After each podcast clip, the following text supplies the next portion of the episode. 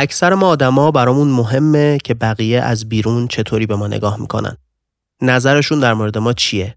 این قضیه روی همه ابعاد زندگی ما تاثیر می‌ذاره.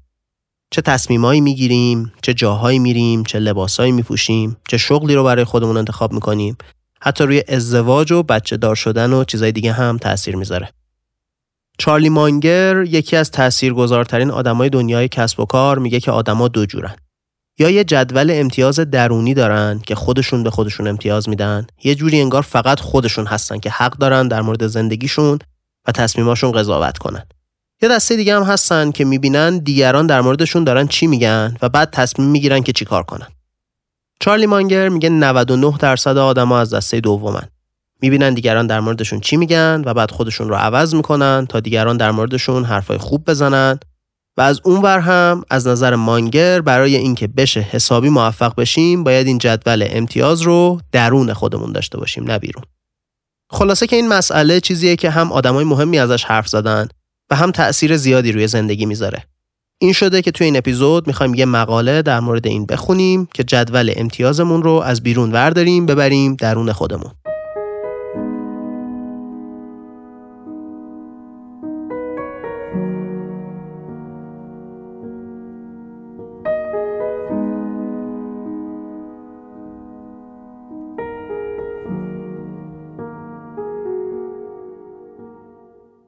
سلام این اپیزود 61 کارکسته که داره توی بهمن ماه 1402 منتشر میشه.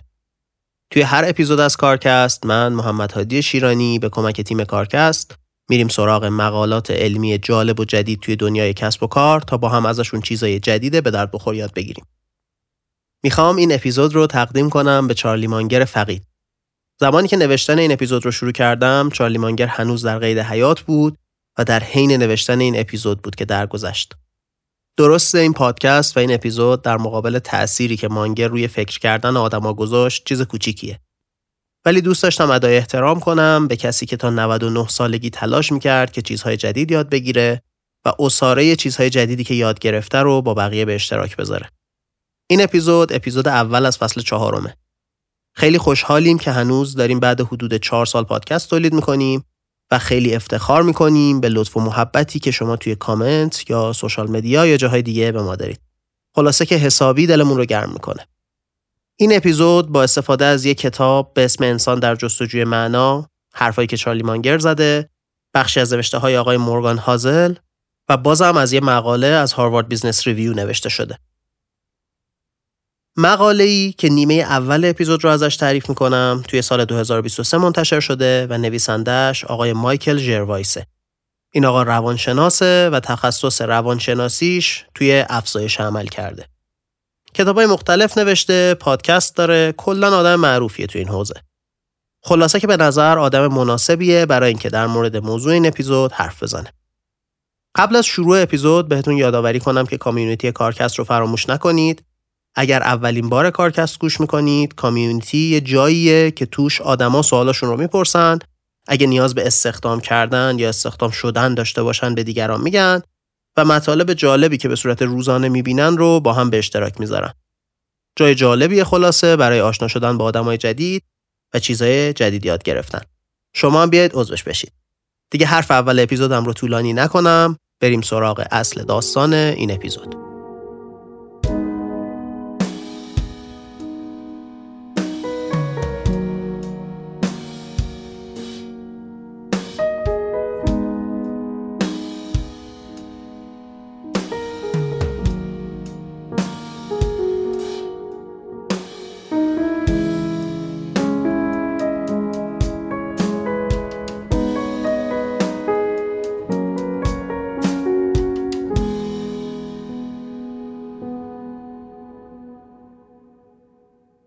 من چند وقت یه بار برام پیش میاد که بخوام یه چیزی بخرم. بعد به خودم بگم خب الان من این پولو خرج کنم شاید تا آخر ماه لازمم بشه. ولش کن بذار بعدا می‌خرم. بعد خب خیلی وقتا لازمش دارم اون وسیله رو ولی با خودم میگم به نگرانی این که بعدا پول کم بیارم نمیارزه. اسپانسر این اپیزود کارکست ویپاد یا همون ترابانک پاسارگاد یه نئوبانکه که این مشکل رو حل کرده. به شما توی چند دقیقه بدون نیاز به چک و سفته و زامن و بانک رفتن اعتبار نقدی میده که می‌تونید باهاش خریدتون رو بدون نگرانی انجام بدید و پولش رو یه جا یا آروم آروم بعدا پرداخت کنید. خوبی نئوبانک یا همون تمام دیجیتالی بودن ویپاد اینه که شما با گوشی اپلیکیشنشون رو نصب می‌کنید، حساب می‌سازید و هیچ وقت لازم نیست که برید بانک. نه برای باز کردن حساب نه برای هیچ کار دیگه ای. هر کار بانکی که داشته باشید از انتقال وجه تا پس انداز کردن و سود گرفتن می‌تونید از توی همون گوشی انجام بدید. با وب اپلیکیشنشون می‌تونید با لپتاپ هم کار کنید اگه راحت نیستید با موبایلتون. تازه برای اینکه کارت بانکیتون رو براتون بفرستنم هیچ هزینه‌ای لازم نیست پرداخت کنید. خودشون رایگان میفرستن دم در خونتون. خلاصه اگه شما مثل من یه همچین اپلیکیشنی یه همچین ابزاری به دردتون می‌خوره می‌تونید از توی توضیحات این اپیزود لینک دانلودش رو پیدا کنید و توی چند دقیقه برای خودتون حساب باز کنید. ممنونم از اسپانسر این اپیزود ویپاد.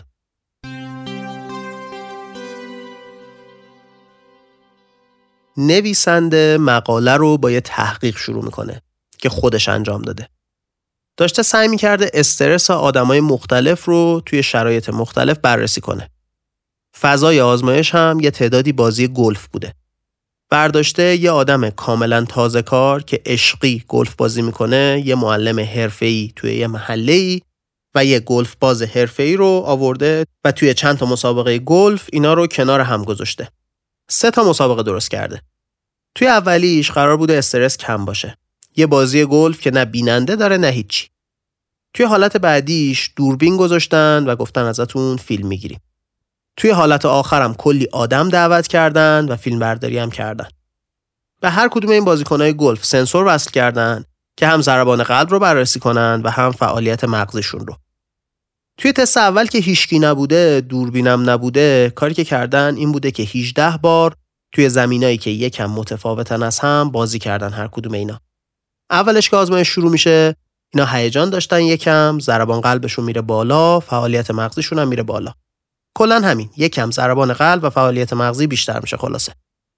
گلف باز حرفه‌ای 18 تا از این ضربه ها رو 15 تاشو مستقیم می‌زنه توی سوراخ. سه تا رو هم نمی‌زنه. ولی خب از نظر خودش 17 تا ضربه رو خوب زده بوده و یکی رو بد. میگه من روی خروجی نهایی تمرکز نمی کنم. در کنترل من نیست. چیزی که می‌تونم کنترل کنم اینه که ضربه های خوبی به توپ بزنم و خب 17 تا رو خوب زدم و باید سعی کنم همه ضربه هامو خوب بزنم. مرحله دوم فشار بردم بالا. برداشتن دوربین گذاشتن اونجا. گلف باز حرفه‌ای اولش یه مقدار ضربان قلب و فعالیت مغزیش رفت بالا، بعد برگشت به سطح بازی قبلی. اون که چی نداشت.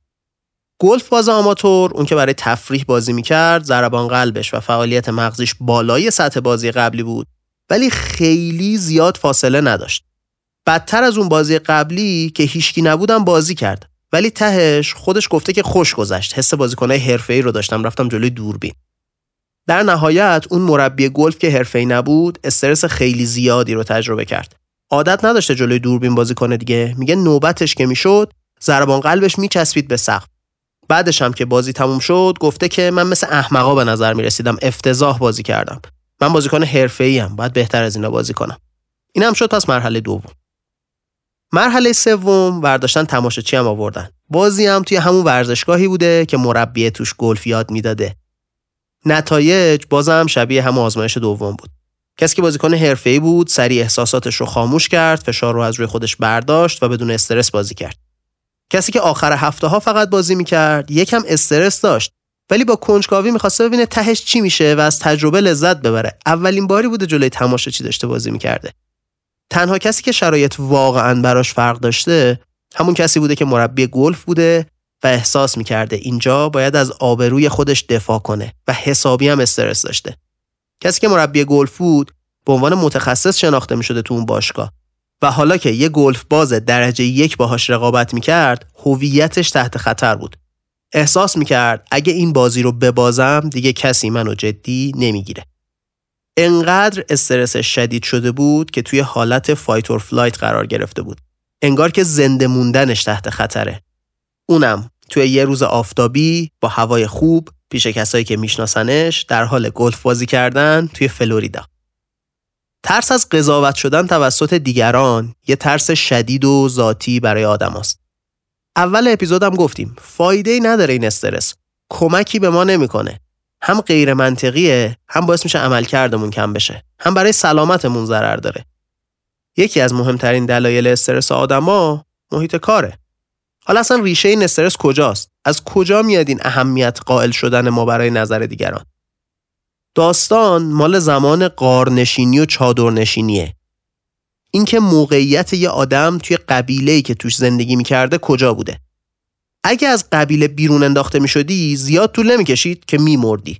از گرسنگی از حمله حیوانات درنده از سرما یا هر چیز دیگه.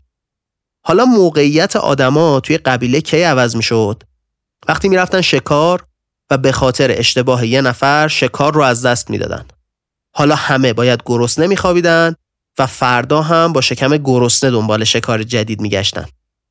هر کسی تمام تلاشش رو می‌کرده که بقیه فکر نکنن شکست این شکار تقصیر اونه. و حالا که هزاران سال از اون روزا گذشته هنوزم ناخداگاه ما فکر می‌کنه ناامید کردن دوست و آشنا همونقدر برای بقا خطرناکه. منطقش رو که نگاه کنیم می‌بینیم اوضاع چقدر خرابه دیگه. بعد چی میشه؟ به خاطر اینکه انجام دادن کارهای غریزی راحت تره ما میریم دنبال اینکه تلاش کنیم آدمای دور و بر خودمون رو همش از خودمون راضی نگه داریم. اگه یه کاری درسته ولی بقیه رو ناراحت می‌کنه انجامش ندیم.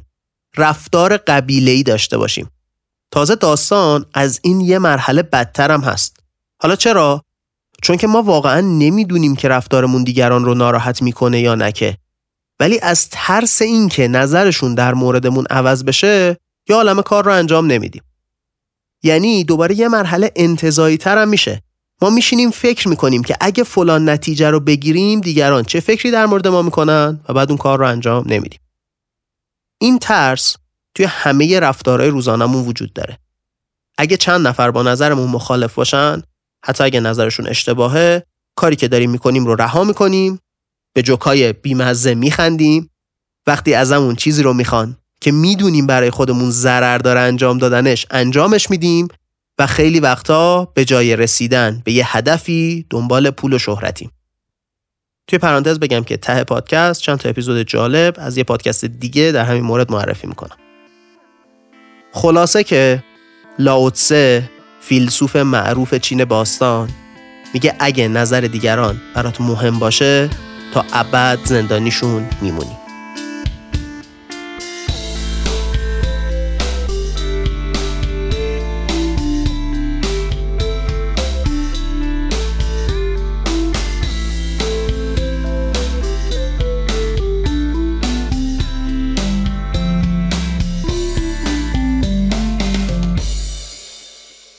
تا اینجای اپیزود در مورد نقش تکامل توی اهمیت نظر دیگران در موردمون حرف زدیم. ولی داستان اینجا تموم نمیشه. چیز دیگه ای که روی رفتار ما تاثیر می‌ذاره هویتمونه. هر کدوم از ما هویتمون رو از روی چیزای مختلف ساختیم. تجربیات، باورامون، ارزشامون، خاطراتمون و حتی فرهنگی که توش زندگی کردیم. بخش بزرگی از هویت ما از ارتباط برقرار کردن با دیگران ساخته شده و از مقایسه کردن خودمون با دیگران اومده. وقتی حرف مقایسه میاد وسط اتفاقی که میفته اینه که عملکرد ما و مقایسه کردن این عملکرد با دیگران تبدیل میشه به هویت ما. دیگه مهم نیست یه کار رو واقعا چقدر خوب انجام میدیم. اگر کار رو از کسایی که خودمون رو باهاشون مقایسه می‌کنیم بهتر انجام بدیم خودمون رو آدم موفقی می‌دونیم ولی وای به روزی که کاری رو بدتر از بقیه انجام بدیم. اون موقع هویتمون از نظر خودمون تحت خطره. این میشه که شروع می‌کنیم توی هر شرایطی خودمون رو با دور بریامون مقایسه کردن. مثل اون بازیکن گلف که حس می‌کرد اگر بدتر از یه بازیکن کلاس جهانی بازی کنه هویتش تحت خطره. وقتی منطقی بهش نگاه کنیم خنده داره. معلومه که یه مربی گلف به خوبی یه بازیکن حرفه‌ای بازی نمی‌کنه. ولی توی اون لحظه چیزی که مربی توی تحقیق حس کرد کاملا متفاوت بود. نویسنده یه تحقیق دیگر رو تعریف می‌کنه از دانشگاه USC که به این نتیجه رسیده که وقتی هویت آدم ها از عملکردشون میاد سه تا مشکل پیدا می‌کنن. اولیش اینه که اون آدم فقط وقتی خودش رو ارزشمند می‌دونه که از دیگران بهتر باشه. دومیش این که همواره از شکست خوردن میترسه و سومیش هم ایدالگراییه این نیاز به موفق بودن حال خوب اون آدم رو تحت تاثیر قرار میده به روابطش لطمه می‌زنه و مهمتر از همه پتانسیل رشدش رو کاهش میده. جایگزینی که برای این مدل معرفی می‌کنه نویسنده هویت هدف محوره Purpose Based Identity. خوبی این که هویتمون رو از هدفمون بگیریم اینه که هدف از درون ما میاد. پس هویتمون دیگه چیزی نیست که از نظر افراد بیرونی بگیریمش. خودمون می‌تونیم قضاوت کنیم که داریم در راستای هدفمون حرکت می‌کنیم یا نه. هدف ما یه چیزی معمولا که از خودمون بزرگتره. یه چیزی توی دنیاست که برای ما مهمه. چون هدف همیشه در آینده است باعث میشه نگاهمون به آینده زندگیمون باشه نه به گذشته. وقتی یه هدفی داریم راحت می‌تونیم با استفاده ازش تصمیم بگیریم ببینیم این تصمیم در راستای هدفمون هست یا نه. می‌تونیم اولویت مندی کنیم کارا رو چون می‌تونیم حدس بزنیم هر کدومشون چقدر ما رو به سمت هدفمون جلو می‌برن. به جای اینکه فکر کنیم آیا بقیه منو دوست دارن آیا بقیه ارزشی برای کار من قائل هستند به این فکر می‌کنیم که آیا من واقعا دارم در راستای هدفم کار می‌کنم؟ همه چیز درونی میشه. دنیای بیرون اهمیت خودش رو تا حد زیادی از دست میده. مقاله از اینجا به بعد در مورد این حرف می‌زنه که به عنوان یه مدیر چطوری هویت آدما رو از عمل کردشون به سمت هدفشون هل بدیم. ولی این قسمت مقاله رو می‌ذارم برای اینکه خودتون برید بخونید. از اینجا به بعد اپیزود می‌خوام برم سراغ چارلی مانگر و وارن بافت و برعکس مقاله که میره سراغ مدیریت دیگران برم سراغ مدیریت خودمون چطوری خودمون رو از تاثیر نظر دیگران حفظ کنیم و چیزایی شبیه این اول اپیزود حرف از صحبت چارلی مانگر در مورد امتیاز دادن درونی زدیم. مانگر یه کتابی رو معرفی می‌کنه بارها و بارها به اسم انسان در جستجوی معنا. انسان در جستجوی معنا یه دستگاه فکری روانشناسی رو معرفی می‌کنه در واقع به اسم معنا درمانی لوگوتراپی. به حرفای نویسنده خیلی ربط داره ولی نویسنده مقاله حرفی ازش نزده. این کتاب داستانی آقایی به اسم ویکتور فرانکل که خودش روانپزشک بوده و یهودی توی جنگ جهانی دوم اسیر میشه و میره توی کمپ کار اجباری آشویتس. من خیلی کتاب رو مفصل توضیح نمیدم توصیه می‌کنم برید خودتون بخونیدش ولی حرف نهایی کتاب اینه که آدما توی کمپ کار اجباری هر روز با هزاران تا مشکل مواجهن غذا کم کتک می‌خورن توی هوای بسیار سرد با یه دست لباس و کفش پاره کارهای سخت می‌کنن و هر روز با این تصمیم مواجهن که آیا امروز به سمت سیمهای خاردار بدوم که یا بهشون بخورم و از برق گرفتگی بمیرم یا اینکه سربازا به هم شلیک کنن و عمرم رو تموم کنن. ویکتور فرانکل میگه اول که وارد این کمپای کار اجباری میشی به خودت میگی حتما اشتباه گرفتنم. به زودی می‌فهمن و ولم می‌کنن. ولی وقتی چند ساعت میگذره تازه متوجه میشی که نه از این خبرها نیست کسی از این کمپ بیرون نمیاد اونجاست که تلاش می‌کنی وارد فضای بیهسی بشی احساساتت و عواطفت رو کاملا سرکوب کنی تا شکنجه و فشار رو تا حد ممکن حس نکنی فقط درد فیزیکی داشته باشی و دردای روانیت توی ذهنت سرکوب بشه. میگه اتفاقی که اینجا میفته اینه که بعد از یه مدت انقدر احساسات رو سرکوب می‌کنن آدما که دیگه هیچ احساسی به زندگی ندارن. پوچی کامل رو تجربه می‌کنن. و حالا توی این شرایط عجیب نیست که آدما به خودکشی فکر کنن. چون چیزی برای زندگی کردن ندارن. معلوم نیست که تا کی قرار درد بکشی و هیچ احساس و امیدی برای آینده هم نداری. فرانکل میگه فقط کسایی دووم می آوردن توی این کمپا که یه چیزی برای زندگی کردن داشتن. میگه من فقط دو نوع از چیزی برای زندگی کردن داشتن رو توی کمپ دیدم. یا یه نفری بود که این آدم می‌دونست یه نفر بیرون منتظرشه و زندگی اون آدم بیرون کمپ بدون این آدمی که توی آشویتس اسیر شده دیگه مثل قبل نمیشه. این باعث می‌شد آدما تمام تلاششون رو برای زنده موندن بکنن تا برگردن پیش اون آدمی که براشون عزیز بود. نوع دومم کسایی بودن که یه کار خلاقانه توی زندگیشون داشتن می‌کردن که می‌دونستن وقتی بمیرن اون کار نیمه تموم میمونه و کسی نیست که کارشون رو به نتیجه برسونه. میگه معنای زندگی برای آدما تقریبا همین دو نوعه. یا کنار عزیزانشون بودن و بهشون کمک کردن یا یه کار خلاقانه ای که فقط از خودشون برمیاد رو به اتمام رسوندن. هر دو این هدف هم درونیه دیگه. خود آدم قضاوت می‌کنه که آیا الان دارم به عزیزانم کمک می‌کنم یا نه و آیا دارم در راستای اون کاری که می‌خوام به نتیجه برسونم پیش میرم یا نه. حالا چرا این رو گفتم؟ برای اینکه هم مانگر رو دوست دارم همین کتاب رو خیلی دوست داشتم و هم وقتی میگیم از عمل کرد به سمت هدف ببریم مدل سنجیدن خودمون رو اولین سوالی که پیش میاد اینه که خب چه هدفی رو تعریف کنیم؟ فکر می‌کنم حرفای ویکتور فرانکل به همون کمک می‌کنه که بتونیم هدف مناسب خودمون رو پیدا کنیم. یه چیزی که مانگر خیلی در موردش حرف می‌زده در زندگیش ولی مقاله در موردش حرف نزده بدیهای اخلاقیه. مانگر میگه بعضی از رزیلت های اخلاقی حداقل اینجوری که حال میدن. شما اگه شدیدن پرخوری کنی درسته برات ضرر داره ولی در حینش احتمالا لذت می‌بری. اگه داری به دیگران دروغ میگی درسته که بده ولی داری در راستای منافع خودت یه کاری می‌کنی. مانگر میگه احمقانه ترین رزیلت های اخلاقی حسادت و افسوس خوردن برای گذشته است. وقتی کسی حسادت می‌کنه در واقع همش داره عذاب می‌کشه.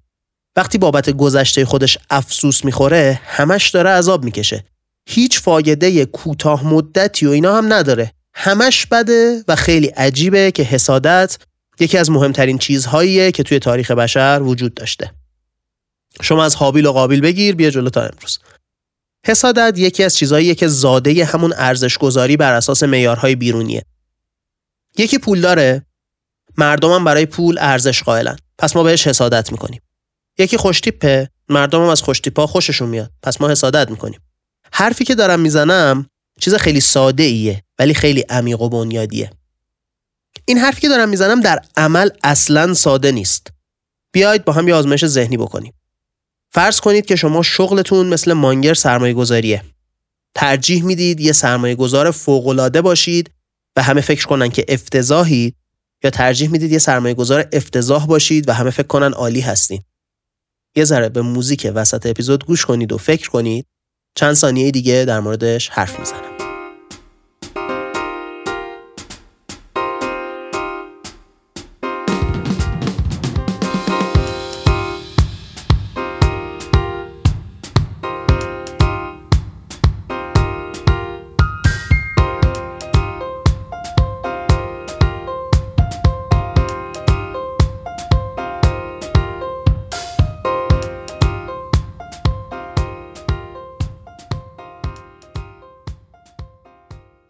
اگه با نگاه ساختن هویت خودمون از روی هدفمون فکر کنیم و حرفای ویکتور فرانکل رو توی ذهنمون داشته باشیم با خودمون میگیم اگه هدف من اینه که یه سرمایه گذار عالی باشم پس مهم نیست بقیه چی فکر می‌کنن در موردم. مهم اینه که واقعا خودم کارامو خوب انجام بدم. ولی حالا به این فکر کنید که هر روز صبح که پا میشید همه فکر می‌کنن این آدم چقدر بیخاصیته. کار سرمایه گذاری می‌کنه ها ولی اصلا توش خوب نیست. انگار آدما دیگه برات ارزش قائل نیستن بهت احترام نمی‌ذارن. واقعیت دنیا ولی این شکلی نیست. اکثر آدما یه سری باور دارن که دنیا رو باهاش میسنجن. ما رو هم با همون ابزار قضاوت می‌کنن.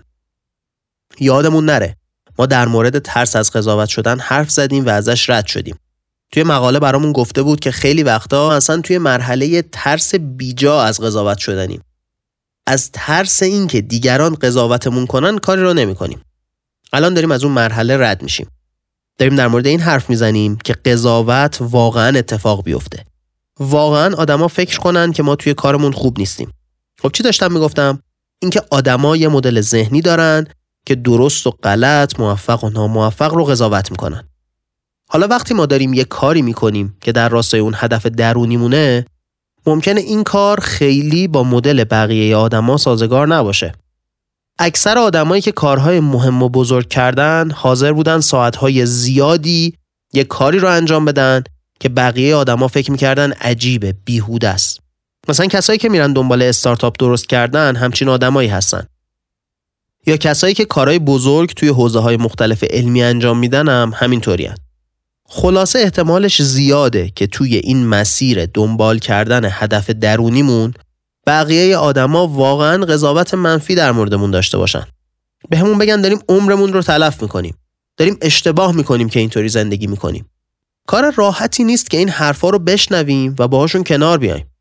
نگاه مانگر و شریک معروفش وارن بافت اینه که اگه واقعا به اندازه کافی در راستای اون هدف تلاش کنیم بالاخره احترام اطرافیان رو به دست میاریم. اون تلاش و پشتکار و کوتاه نیومدن چیز احترام برانگیزیه. من این رو توی خودم حس می‌کنم که برای آدمایی که تمام انرژیشون رو در راستای یک کاری می‌ذارن احترام قائلم. تهش ولی نمیشه ازش مطمئن بود و ممکنه واقعا سالهای سال طول بکشه تا اون احترام برای ما به وجود بیاد. مثلا شما ارسطو رو نگاه کنید مردم شهر به چشم یه دیوانه‌ای بهش نگاه می‌کردن که توی شهر را میره و با آدمای رندوم بحثای طولانی مدت در مورد فلسفه زندگی می‌کنه. سالهای سال طول کشیده تا احترامی که امروز برای ارسطو قائلین به وجود اومده و سالهای سال از مرگ ارسطو گذشته بوده تا این احترام به وجود بیاد. دنبال کردن هدف درونی کار سختیه. شبیه فیلما نیست که آخرش حتما خوشه. ممکنه چند ده سال بعد از مرگمون خوش باشه و همچین تصمیمی رو گرفتن واقعا کار مشکلیه. حالا سوالی که وجود داره این وسط اینه که من اومدم به نقل از چند نفر آدم میگم بیای توی یه مسیر سخت پا بذاریم که ممکنه دیگران هیچ احترامی هم براش قائل نباشن. چرا اصلا میارزه این ریسک رو انجام بدیم؟ اونور داستان اینه که استرس رو تحمل می‌کنیم یه وقتای نتایج کارمون خیلی جالب نیست ولی حداقل محترمیم مشکل اون یکی مسیر چیه که مانگر سالهای سال تاکید می‌کنه که خیلی مهم درونی باشه امتیاز دهیمون به خودمون. مشکل رو قبلا توی این اپیزود خیلی گذرا ازش حرف زدیم. وقتی میریم دنبال قضاوت دیگران مجبور میشیم یه وقتایی کارایی که از نظرمون درستن رو انجام ندیم. بعد مدت کم کم به این عادت می‌کنیم که راهی رو بریم که دیگران تاییدش می‌کنن. بعد از یه مدت میشیم شبیه همون کسایی که توی کمپ آشویتس بودن. معنایی نداره زندگیمون. خودمون انگار کنترل نمی کنیم زندگیمون رو و فرمونمون رو دادیم دست دیگران. می‌رسیم به نقطه ای که برامون زندگی بیمعنی میشه چون در راستای چیزی تلاش نمی کنیم در راستای نظرات دیگران تلاش می‌کنیم. و خب احتمالاً به عنوان آدم معمولی کسی به نمیگه راهی که میریم غلطه. ولی آخر مسیرم چیز خاصی نداریم برای ارائه کردن. وقتی مثل متوسط آدما رفتار کنیم نتیجه زندگیمون هم مثل متوسط آدما میشه. تهش چیزایی رو به دست میاریم که بقیه دارن. یادتونه ویکتور فرانکل می‌گفت انگیزه بقای آدما اون کاریه که اگر نباشن دیگه انجام نمیشه؟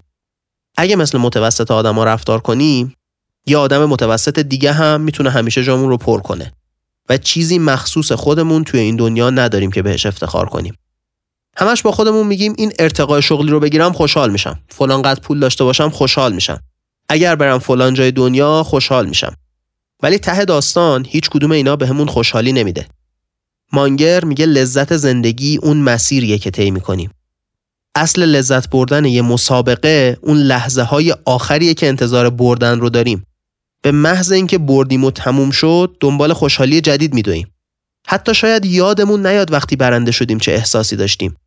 اون چیزی که یادمون میمونه اون مسیریه که برای برنده شدن طی کردیم. آدام اسمیت پدر اقتصاد سرمایهداری میگه که انسان فراتر از اینکه بخواد دوست داشته بشه می‌خواد که دوست داشتنی باشه. کسی باشه که به صورت طبیعی دیگران دوستش دارن. از اون طرف انسان بیشتر از اینکه فراری باشه از تنفر دیگران از این فراریه که به صورت طبیعی لایق تنفر باشه. انسان می‌خواد لایق احترام و تحسین دیگران باشه. اگر انسان لایق تحسین باشه مهم نیست که دیگران تحسینش می‌کنن یا نه. خودش برای خودش خوشحاله.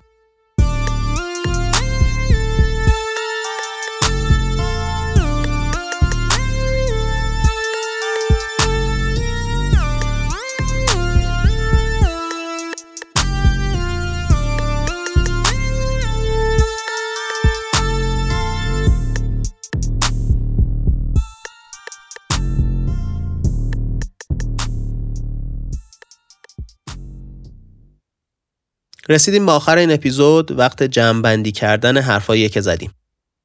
از اینجا شروع کردیم که انسان به دو دلیل نیازمند تایید دیگرانه.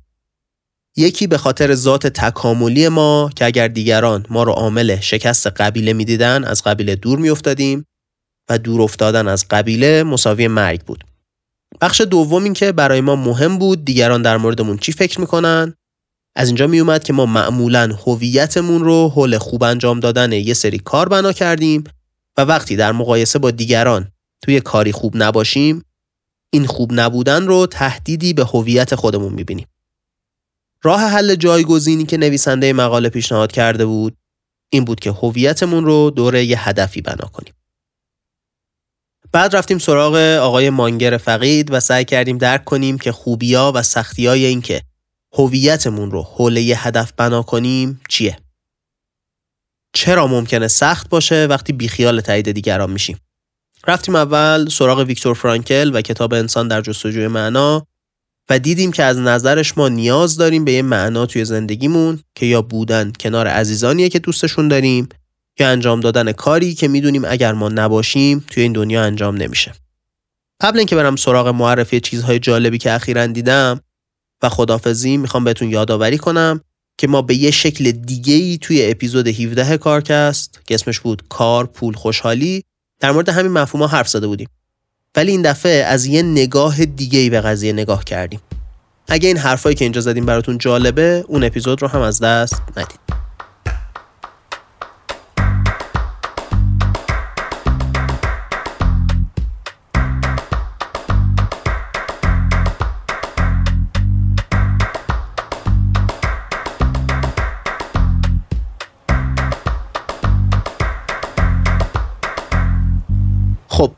رسیدیم به آخر این اپیزود و چون فرجه بین دوتا فصل کارکست طولانی بوده یه مدتیه من چیزای جالب بهتون معرفی نکردم. اولین چیزی که می‌خوام بهتون معرفی کنم پادکست آقای مورگان هازل. لینکش رو براتون توی توضیحات اپیزود گذاشتم. مورگان هازل در مورد اقتصاد رفتاری می نوشته سالها و بعد یه روزی تصمیم می‌گیره و بیاد این نوشته هاش رو تبدیل به پادکست کنه. دو تا کتاب هم در مورد اقتصاد رفتاری نوشته که اولیش روانشناسی پول Psychology of Money یکی از پنج کتاب پرفروش تاریخ حوزه کسب و کاره. به فارسی هم ترجمه شده توسط چند تا انتشارات. ولی من فارسیش رو نخوندم که یکیش رو بهتون پیشنهاد بدم. اگر کسی خونده بود لطفا توی community کارکست بهمون بگه که کدوم ترجمهش رو خونده و به نظرش کدومشون بهتر. کلا آدم جالبی این آقای مورگان هازل هم کتابش رو پیشنهاد می‌کنم هم پادکستش رو پیشنهاد می‌کنم. همین یکی کتاب جدیدش رو پیشنهاد می‌کنم. کلا همه ما مجبوریم به پول فکر کنیم و خب این حرفایی که آقای هازل می‌زنه بهمون یه framework ذهنی میده که بهتر در مورد پول فکر کنیم. چیز دومی که می‌خوام بهتون معرفی کنم یه کتاب به اسم Influence. این کتاب هم به فارسی ترجمه شده تأثیر یا تأثیر گذاری اسمای فارسی هر دوتا کتاب انصافا جالب نیست. یعنی اسم رو که آدم می‌بینه فکر می‌کنه با یه کتاب حسابی زرد طرفه ولی اینطوری نیست. این کتاب رو هم آقای مانگر بارها و بارها توصیه کرده و داستان یه استاد دانشگاهه که میگه من دارم فروش درس میدم توی دانشگاه ولی خودم تجربه فروشندگی ندارم. بعد پا میشه میره توی شرکت های مختلف و با روش علمی سعی می‌کنه روشهایی مبتنی بر روانشناسی پیدا کنه که بتونه روی تصمیم دیگران تاثیر بذاره. دیگه توی این اپیزود خیلی عمیق رفتیم سراغ روانشناسی ولی بعد از اپیزود 8 و 17 دیگه وقت شده بود که یه ذره دوباره در مورد روانشناسی حرف بزنیم. لینک این کتاب رو هم براتون گذاشتم توی توضیحات این اپیزود. دیگه حرفم رو کوتاه کنم اپیزود رو ببندم. خیلی ممنونم از شما که به کارکست گوش می‌دید. ما رو به دیگران معرفی می‌کنید. برامون همیشه کلی پیام های محبت آمیز میفرستید. واقعا دلگرم میشیم از لطف شما. این دفعه قبل از اینکه از تیم کارکست تشکر کنم می‌خوام از ویپاد تشکر کنم اسپانسر این اپیزود. مثل همیشه از تیم کارکست ممنونم که انصافا همیشه سرشون خیلی شلوغه ولی داوطلبانه و بدون هیچ چشم داشتی. هر ماه چندین ساعت وقت می‌ذارن که کارکست رو برای شما آماده کنیم. ممنونم از محمد رستگارزاده، علی امیریان، آیلار سیامی، پویا کهندانی و سارا میرموسا. این بود اپیزود 61 از کارکست.